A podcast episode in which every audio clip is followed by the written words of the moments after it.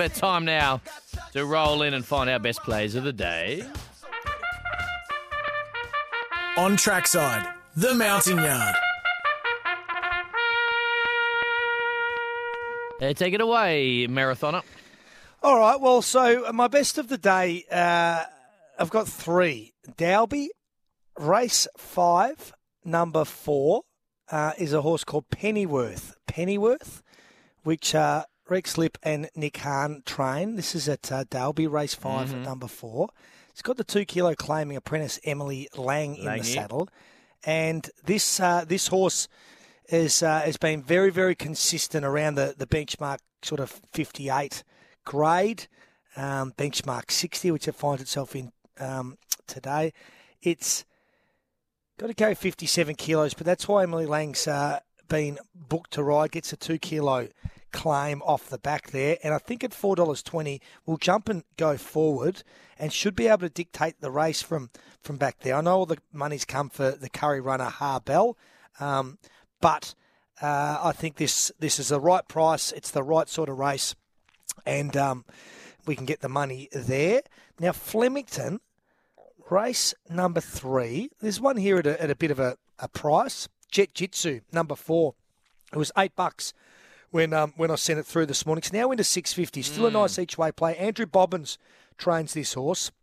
Got held up at stall uh, last start, and when it got clear and charged through to to finish second along, uh, come along Jeffrey next to it.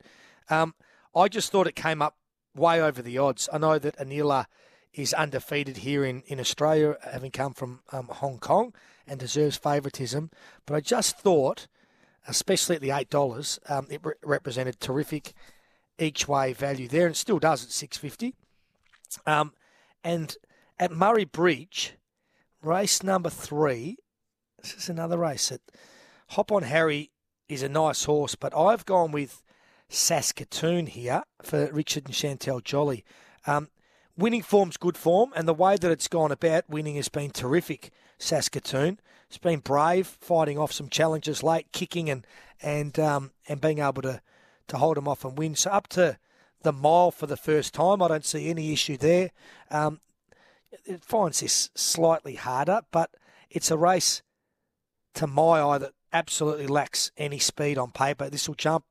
Jake Toeroek will, will go forward on the horse. I think Splash Some Cash will, will also try and lead, but outside of that, um, it shouldn't get pestered up front. And it is four dollars and forty cents to make it three in a row. I like Jet Jitsu. I'm going to definitely follow you in there. I'm going to start with this because Port Macquarie is 70 seconds away, and my best of the day at Port Mac is in this race. It is eight never again. Now, uh, sorry, never sorry. My apologies. Drawn a little awkwardly. Don't get me wrong. Comes into barrier 10 with a couple of scratchings inside it. Uh, been in much tougher races. Now has a little freshen up.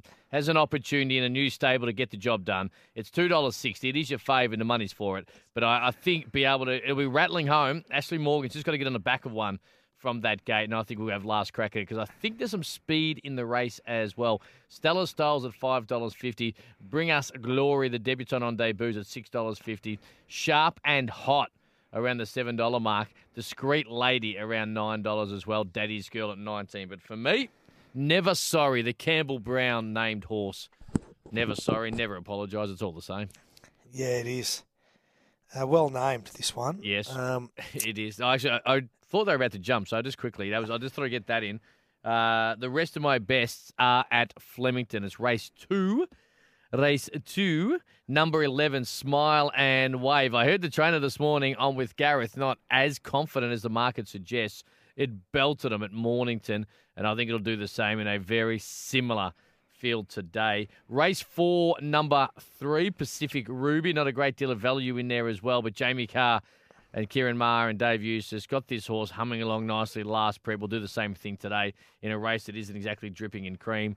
And race five, number 10, talking about Maher and Eustace. Pink Cashmere had no luck at the Valley in a tougher race, over a thousand on Christmas Eve, and honestly, probably should have won. It looks it, it looks way worse on paper, beating three and a half lengths in a tougher race than uh, it actually did look. So I think the 1100 today, it's going to be very hard to beat in the Dean Lester GoFundMe. And if you haven't contributed yet, please do so.